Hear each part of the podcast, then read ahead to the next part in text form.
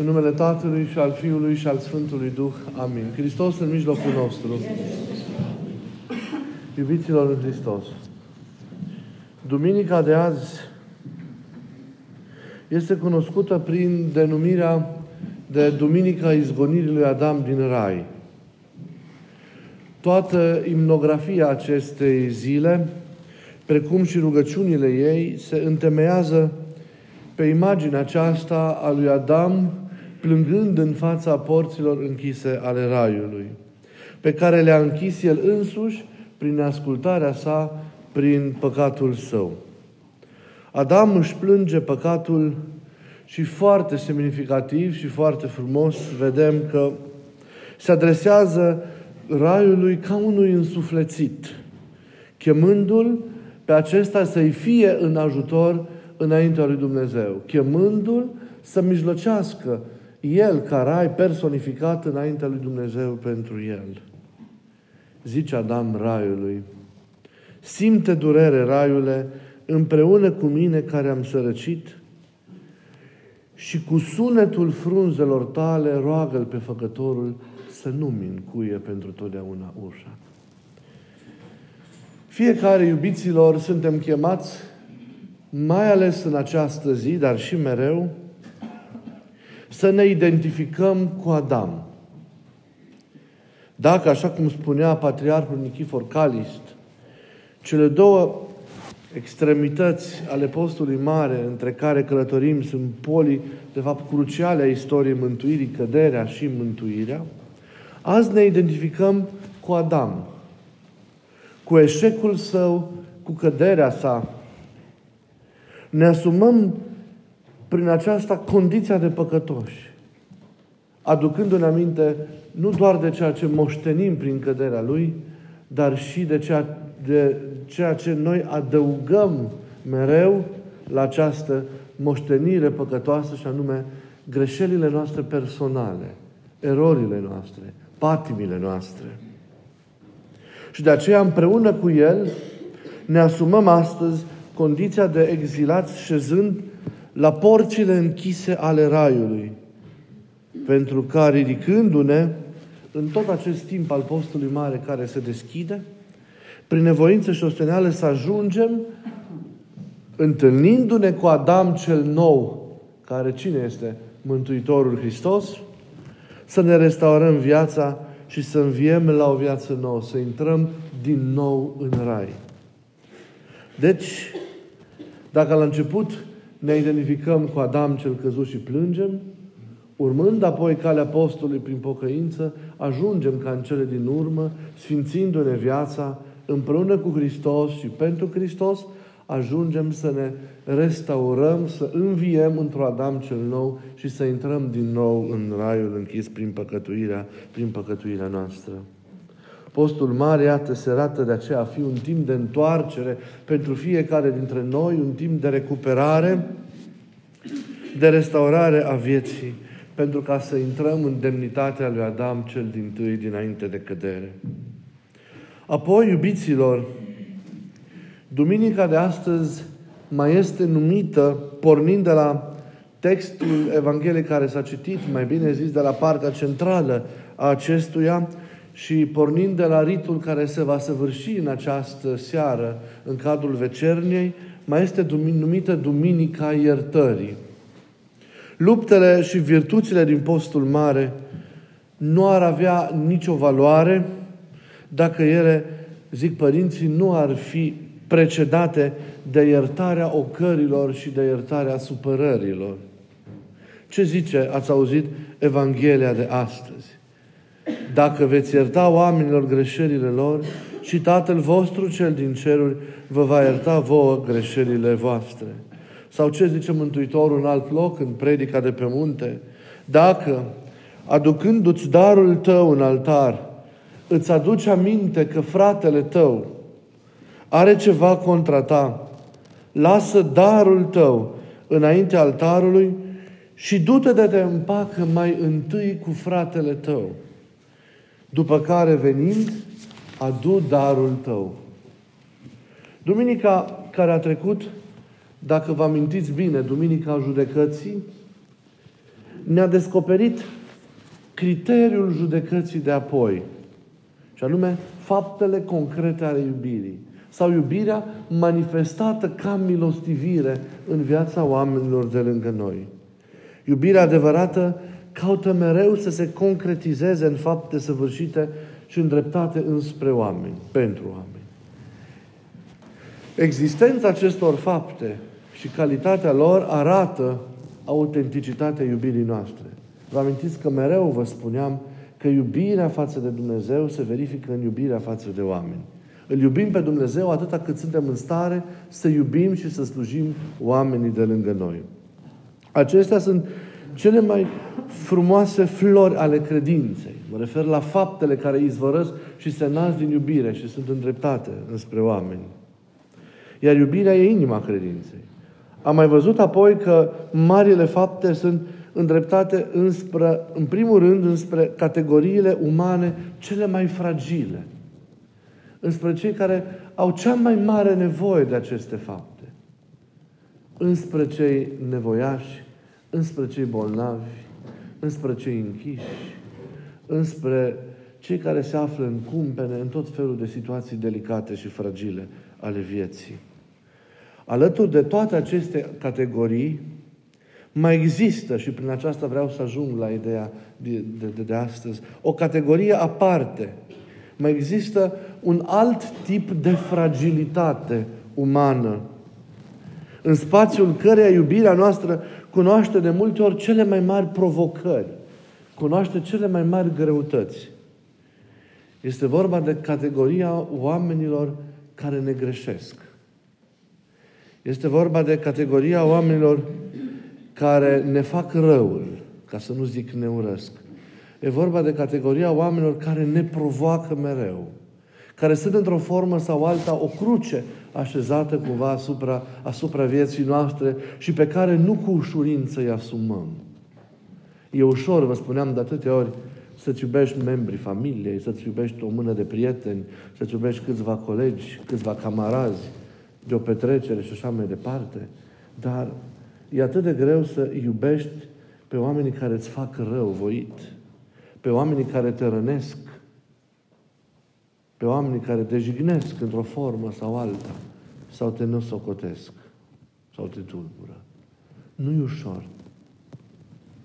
De aceea Mântuitorul ne arată că, de fapt, o mare faptă iubirii este iertarea. Iertarea este virtutea care trebuie manifestată, virtutea iubirii, care trebuie manifestată în interacțiunea cu, aceste, cu această categorie de oameni care există într-un număr mai mare sau mai mic, într-o formă sau alta în viața, în viața noastră. Aici, deci, iubirea trebuie să se manifeste obligatoriu ca iertare. Și știm că nu e ușor deloc. De aici înțelegem că încă mai avem de luptat că încă mai avem de depus eforturi, mai avem de urcat trepte pentru a deprinde dragostea sau pentru a iubi după modelul dumnezeieștii iubiri. Cred că, sincer, în Duhul acestei duminici, trebuie să, iertăm, să, să realizăm și să recunoaștem că nu știm să iubim. Că ni se pare de foarte multe ori că iubim și că suntem în cel mai profund duh evanghelic, dar nu suntem. Pentru că atunci când interacționăm cu oamenii aceștia cruce, interacțiunea cu ei trezește în noi tot felul de stări, de la judecăți și așa mai departe. Chiar dacă nu se manifestă explicit o atitudine. Și asta înseamnă că încă inima nu este altoită de plin pe dragostea Mântuitorului nostru. Încă avem așadar de învățat, de învățat iubirea. Deci dacă suntem realiști, ne dăm seama de această neputință noastră de a iubi. Încet însă trebuie să ne redescoperim curajul de a ne urni și de a încerca să ne punem pe un drum al împlinirii adevărate, care înseamnă la început, vă spuneam și cu alte ocazii, gesturi de bunăvoință față de cei din jur. Dar ca ele să nu fie goale și formale, trebuie să ne asigurăm că ele pleacă dintr-o, zic părinții, dispoziție potrivită a inimii, din porniri și simțăminte adevărate ale inimii. Nu uitați că zice Pavel că dragostea pe toate le rabdă, pe toate le suferă, pe toate le crede, pe toate le, le nădăjduiește, că nu se mânie, că nu se supără, da?